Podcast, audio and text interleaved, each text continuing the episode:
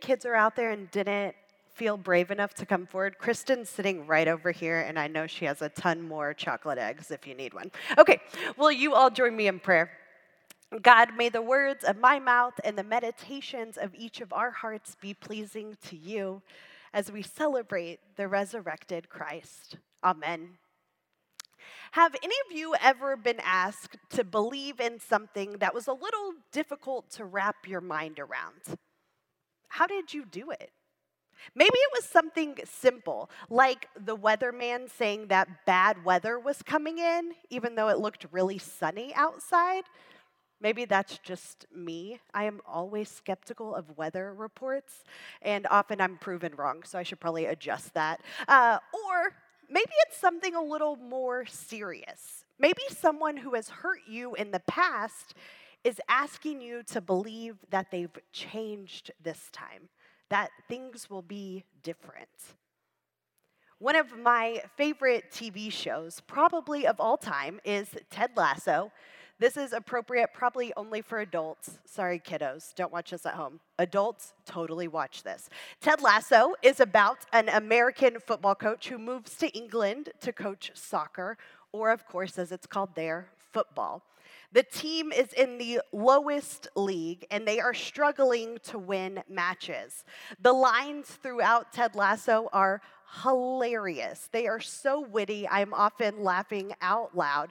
And the characters each have so much depth. Okay, enough of me trying to convince you to watch this show.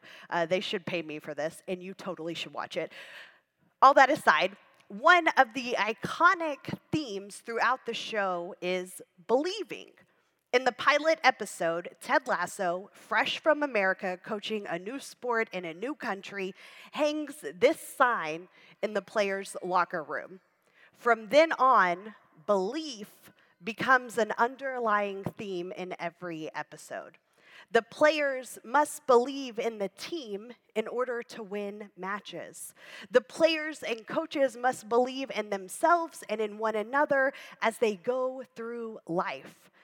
Belief is an essential aspect of who they all aspire to be. And as they continue reaching for their dreams and goals, belief is at the center.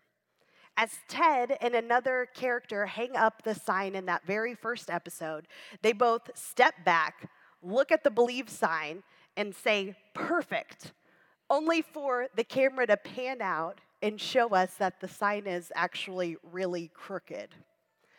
Belief is not always linear. Belief doesn't always make sense. Belief is not always perfect. But when we do believe, there's power. Believing moves us forward and helps us heal.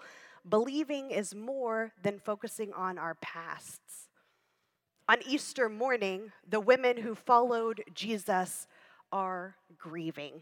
We're going to pick up their story this morning, Matthew 28, verses 1 through 10. Hear these words.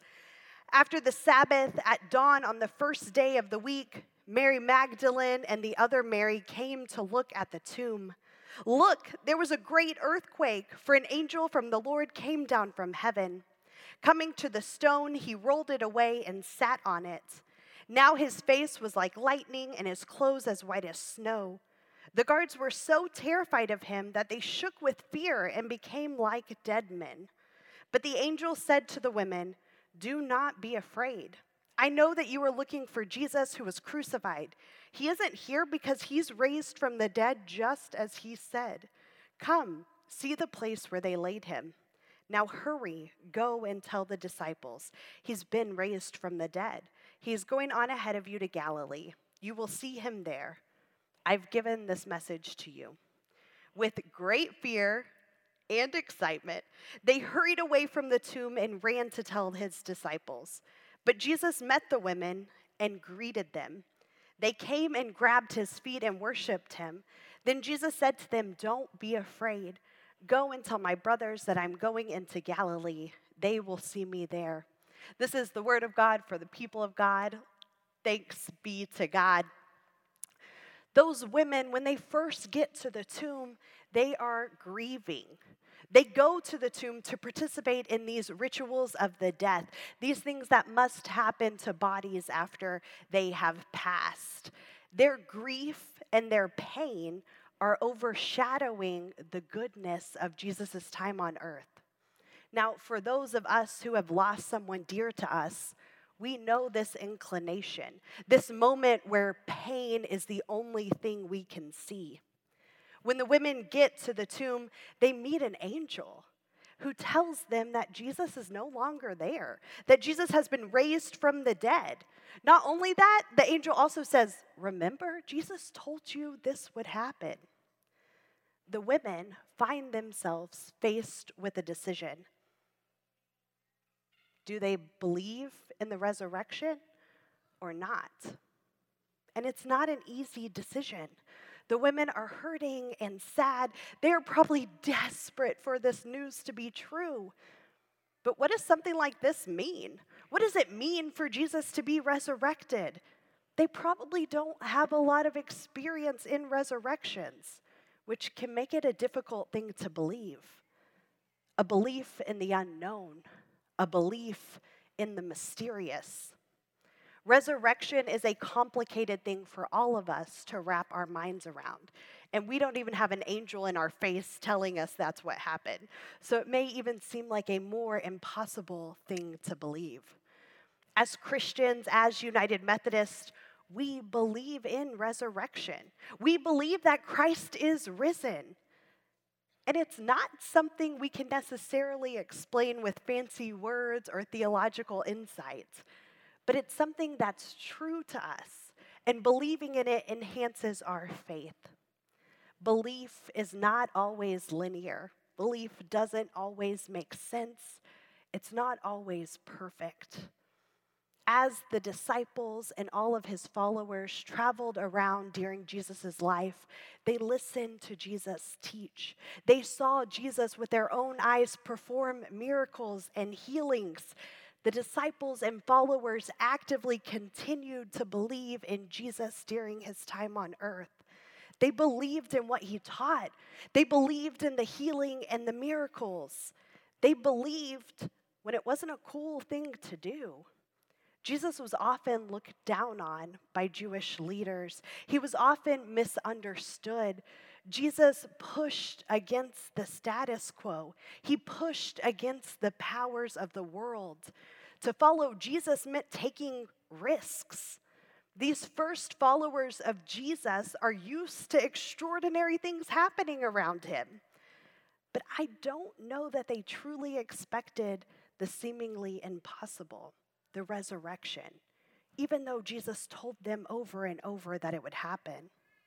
Even with all of these extraordinary things they'd witnessed, the disciples had to choose to keep believing. The women's first reaction as they hear the good news is fear and then excitement. The women choose to believe. They run to share their joy with the other disciples, and they actually meet Jesus. Belief isn't linear, it doesn't always make sense, it isn't always perfect. And still, our belief in the resurrection offers us joy, it offers us hope and transformation. Belief is exactly what each of us needs in the first season of Ted Lasso, he pushes back on this English quote that all of his players keep saying. They keep saying, It's the hope that kills you. Ted, being an optimist, says this instead I think it's the lack of hope that comes and gets you. See, I believe in hope, I believe in belief. Now, where I'm from, we've got a saying too, yeah? A question actually. Do you believe in miracles? Belief. Just as the women at the tomb that morning decided to believe, we gather here on Easter morning and we choose to believe too.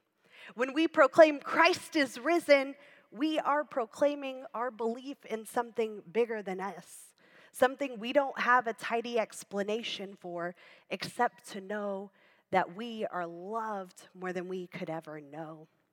Christ's resurrection reminds us that we are loved. We are not alone. When the world feels lonely, we are not alone. When the world feels heavy, we are not alone. When it seems as if no one really understands us, we are not alone. In Christ's resurrection, we're reminded that every single one of us is worth it. We are beloved creatures who believe in resurrection. We believe. Believe. Will you join me?